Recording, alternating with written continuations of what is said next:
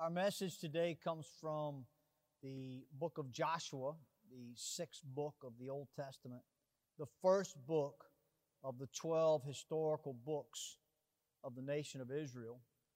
And if you are a Christian, if you are a Bible reader and you know something about the Bible, you're probably familiar with the story of the nation of Israel, uh, a nation, a group of people who had been in captivity in Egypt. And the Bible says that he raised up, God raised up a man named Moses, and he called Moses to lead the children of Israel out of Egypt. And we know that as they came out of Egypt, that God performed the great uh, miracle of the parting of the Red Sea, and that the children of Israel walked through on dry land and into the wilderness, into what is now modern day Arabia. So they crossed what is called the Gulf of Aqaba, or part of the Red Sea, and from Sinai into Arabia. And it was a great miracle. Pharaoh and his armies were drowned in the sea. And God intended that his people would spend just a few months passing through the wilderness, and then that they would enter into Canaan land, or what we call the promised land, the land that God had promised to Abraham and to his descendants. And we know that when they got to the doorstep or the door or the gateway to the promised land, that they failed to have faith. They feared the giants that were in the land. And because of that, they ended up wandering in the wilderness for 40 years until all the adults, 20 and older, except for Caleb and Joshua, had died. And now here we are. We're at the doorstep of the promised land again. Joshua is now the leader of Israel, and God is about to take his people into the promised land. And the Bible tells us that Joshua, he sent two spies into the land to get a report. And they, these, these men came to the city of Jericho, a city that was walled with great, great, huge wall around the city. This wall is so massive that it had houses in the wall. And these men come to the city and they come to the house of a lady named Rahab. The Bible says Rahab was a harlot. She was a prostitute. She was a she had lived a very wicked lifestyle, giving of her body to men for money. And Rahab, when these men came to her house, the authorities of that city of Jericho heard about it and they came looking for these two men. And they asked Rahab, Where are the two men, the two strangers that came in? They knew that these men were of the nation of Israel and they wanted to find them. And Rahab said, Well, there were, there were two men, but they have gone. I have no idea where they went. Go and look for them. But the truth is, Rahab hid those men and protected those men from the leaders of that city. And she would, she would go on to make an arrangement. She'd make a deal with them, an agreement with them. We're going to pick up in Joshua chapter 2, verse 9, reading this story. The Bible says, And she said unto the men, I know that the Lord hath given you the land and that your terror is fallen upon us, and that all the inhabitants of the land faint because of you. For we have heard how the Lord dried up the water of the Red Sea for you when ye came out of Egypt, what ye did unto the two kings of the Amorites that were on the other side Jordan, Sihon and Og, whom ye utterly destroyed. And as soon as we had heard these things, our hearts did melt neither did there remain any more courage in any man because of you. For the Lord your God, He is God in heaven above and in earth beneath. So Rahab says to these two men, she says, Look, I know who you are. and more importantly, I know who your God is. He's the God that parted the Red Sea. He's the God that gave you victory over King Sihon and King Og, two giant men. And he, she said, Man, we have heard of your God and our hearts have melted. That means we have no courage in us to fight against you. And she said, Your God is the true God. Your God is Lord. And she used the name of God. The word Lord, capital L, capital O, capital R, capital D. That word in the Old Testament is the name of God. It's the word Jehovah. Some people say Yahweh. But it's Jehovah God, the one who is eternal, the God who saves. That God, the I am, the great I am, that's God. She said, she just didn't say, Your God. She said, Your God is the God. He is the creator. He is the true and almighty God. Now, this, this story or this prophecy, or I should say, this, this story of the people in the land of Canaan fearing the Israelites was prophesied in Exodus chapter 15 when the children of Israel, over 40 years before this story of Joshua leading them into the promised land, over 40 years ago is when they crossed the Red Sea. And when they crossed the Red Sea, they celebrated in Exodus chapter 15. And the Bible says this in verse 14 The people shall hear and be afraid, sorrow shall take hold of the inhabitants of Palestina. Palestine is another name for the promised land or Canaan land. Then the dukes of Edom shall be amazed. The mighty men of Moab, trembling, shall take hold upon them. All the inhabitants of Canaan shall melt away. Fear and dread shall fall upon them. By the greatness of thine arm, they shall be as still as a stone, till thy people pass over, O Lord, till the people pass over, which thou hast purchased. So God had told the children of Israel over 40 years ago listen, these giants in the land, these people that live in Canaan, they're going to be in complete fear of you. They're just going to melt away because they've heard of what I can do. I don't care how big a man is, he's not big enough to stand up against a God who can split the Red Sea. And God had told them that the people would have this fear. And so when the spies enter Jericho, they find Rahab, who has heard about God and has responded in fear and in faith and has taken the action of protecting these two men and she makes a deal with them. She says, Listen, she, she helps them to escape the city. She puts out sort of a, a rope, okay, or maybe I don't know what the material was made out of, but it was something that the men could climb out of her window and go down the wall on. And it was scarlet colored. And before they left, she said to them, She said, Look, when you enter the city, please please spare my life and my family. And the men told her, they said, when we come into the city, if you will hang this scarlet thread, the Bible calls it a scarlet thread, that you've let us down from your house, this, this thing that we have climbed out of your window on, if you will have it there where we can see it, when we enter the city, we will spare you and all that is in your house with you. They made an agreement with her. And the Bible says in Joshua chapter 6, in verse number 21, it says, And they utterly destroyed all that was in the city. Every man, every beast was destroyed by Joshua and his army.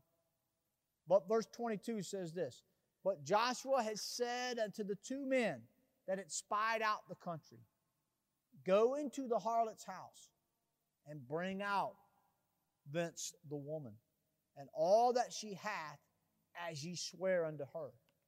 And the young men that were spies went in and brought out Rahab and her father and her mother and her brethren and all that she had. And they brought all out, all, brought out all her kindred and left them without the camp of Israel. And Joshua saved Rahab the harlot alive and her father's household and all that she had. And she dwelleth in Israel even unto this day, because she hid the messengers which Joshua sent to spy out Jericho. Now, I want to give you just two truths today from this story that I call Rahab's redemption or Rahab's salvation. There's a lot we could teach from this story, but I only want to teach something very specific about this story today. I want to talk about Rahab's redemption. The first point I want to give you today is this God will save, God will deliver, God will rescue the lowest among us. This lady was a prostitute. She had sold her body to men for money. She was a fornicator, a whoremonger. God said He hates fornication, He hates this type of sin. And that's what she was guilty of, and that's what she was known for. She was called not Rahab, she was called Rahab the harlot. This was she, what she was known for in the city. And yet, out of all the people that lived in that city, she and her household, because of her faith, were saved. She had made it out of this utter destruction because she had believed on the true and living God. She had feared the true and living God. God had mercy on her because of her faith. And God is willing to use, God is willing to save and use anyone that will fear Him. The Bible says, For all have sinned and come short of the glory of God. Look, every one of us are guilty. Some of you out there today are watching this program. I don't know what's going through your mind. I don't know why you tuned in this morning to preaching on TV3. Maybe you're a Christian. Maybe you watch this television program regularly. But perhaps some of you are tuning in for the first time. Or perhaps some of you are discouraged. You're thinking, you know what? I've sinned greatly against God. I've done things that I don't think God can forgive. Or you, you've done things and you, you wonder if God can forgive you. Well, I'm here to tell you today Jesus died for all sinners the thief, the murderer, the fornicator, the prostitute, the homosexual. Jesus died for every sin. He didn't die for some sins, He died for all.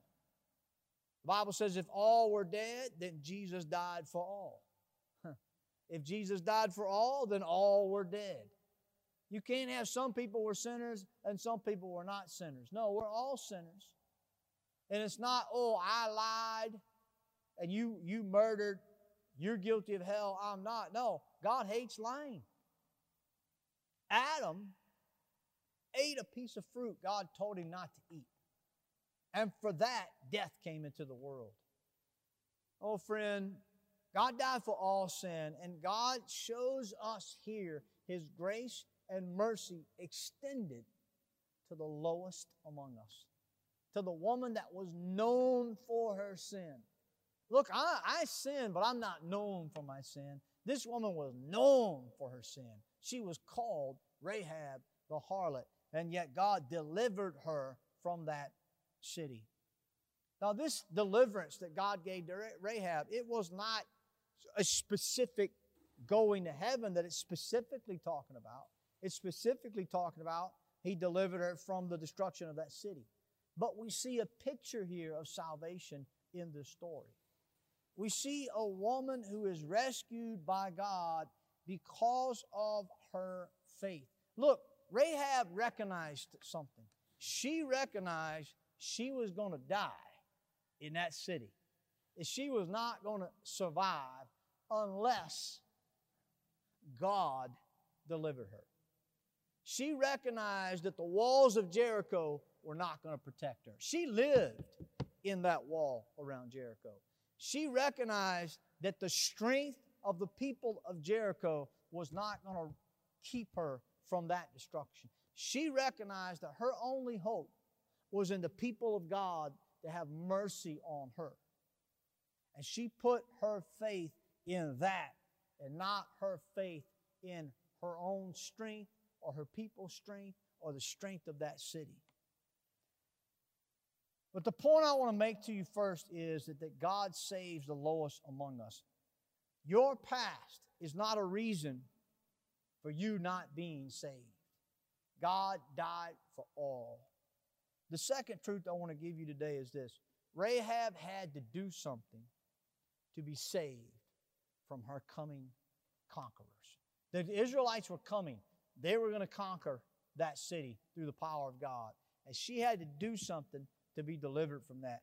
what she had to do is she had to put a scarlet thread out of her window. She had to hang that scarlet thread out that said, Hey, this is my house. We're in here. Don't destroy us. She had to do something. In one way, this pictures our salvation through Christ. There's something we have to do to be delivered from hell. There's something we have to do if we're going to escape eternal damnation to a devil's hell. And what we must trust in is the scarlet colored blood of Jesus Christ. That word scarlet, it's, it's a red, it's a, a very bright red color, like the color of blood.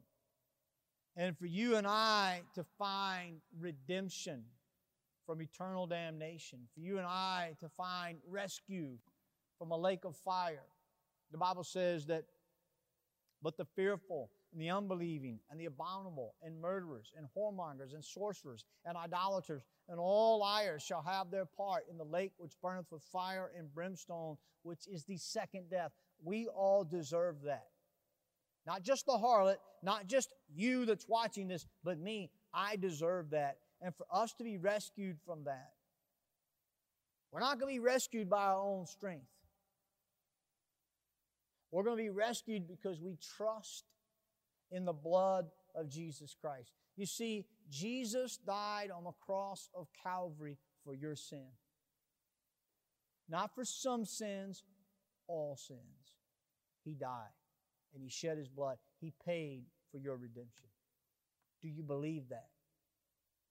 Some of you, if I were to ask you that question before you watched this video or watched this program, you would say, Oh, yes, but the truth is, you're not trusting in the blood of Jesus. What you have been doing, you know about Jesus, but you're trusting in your own strength, your own ability. You're thinking you have to change in order to be saved. You're thinking you have to conquer your sin in order to be saved. Well, friend, let me tell you something. You're never going to conquer your sin in this life. You live in a body of flesh. You're not going to completely reform your life. It's not going to happen. You're going to continue to sin the rest of your days. And the only hope you have is the mercy of God. The only hope you have is to say, Jesus died for me. Through His blood, I can be saved, not through what I do for Him, not through the reformation of my deeds, but through Christ's blood is the only way of redemption. Don't just know about the blood of Jesus. Don't just know what he did on the cross, but believe on it. Put your faith in that. I thought that I would go to heaven as a 20 year old man because I was a good person, but I came to the realization that I had sinned. And I didn't have to be called Rahab the harlot to have to go to hell. One sin would take me there. And I came to the realization I cannot save myself. Church is not going to save me. This preacher on the TV is not going to save me. My mom and dad's not going to save me. There's one person that can save me, and that's Jesus Christ because he shed his blood that I could be saved. And my faith has to be in that scarlet blood. The Bible says in Matthew 26, 28, For this is my blood of the New Testament, which is shed for many for the remission of sin. Jesus said, I shed my blood that you could be forgiven. The Bible says in Romans 3:25, whom God hath set forth to be a propitiation through faith in his blood, to declare his righteousness for the remission of sins that are past through the forbearance of God. God said that he would be our substitute if we believe in his blood, we will receive forgiveness. Hebrews 9 22, and almost all things are by the law purged with blood, and without shedding of blood, there is no remission or there is no forgiveness. In Romans 5 8, the Bible says, But God commendeth his love toward us, in that while we were yet sinners, Christ died for us. Jesus didn't die for the righteous, he didn't die for the good man, he died for the sinner. That's you. Murderer, thief, whoremonger, homosexual, whatever the case, Jesus died for you. And salvation is in his blood. Your faith in what he did for you on the cross. For God so loved the world that he gave his only begotten Son, that whosoever believeth in him should not perish, but have what? Everlasting life. That's God's promise. That's God's word.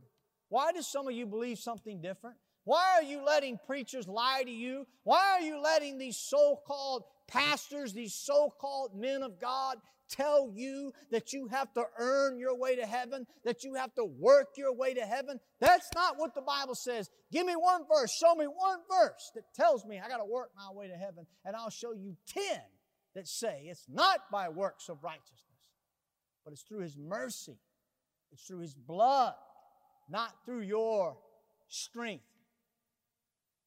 This Rahab being delivered from the city, it was a picture of salvation for you and me. She did not trust in the strength of the walls of Jericho. She trusted in God to deliver her.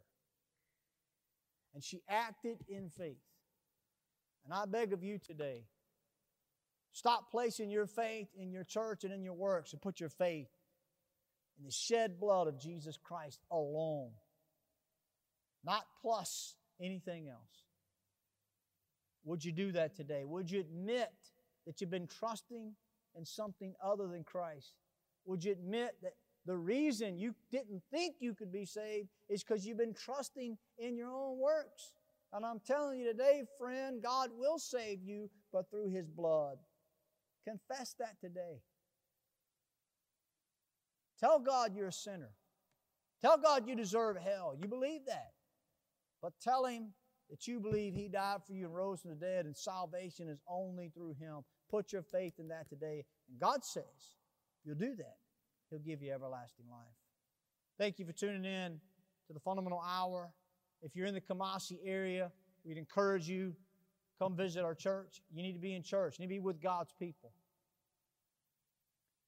Visit our social media platforms on Facebook, Instagram, Twitter, YouTube. See what we have to offer there. Communicate with us. We'd be good. We'd be glad to hear from you. God bless you. Have a great day. We'll see you next week. Thank you.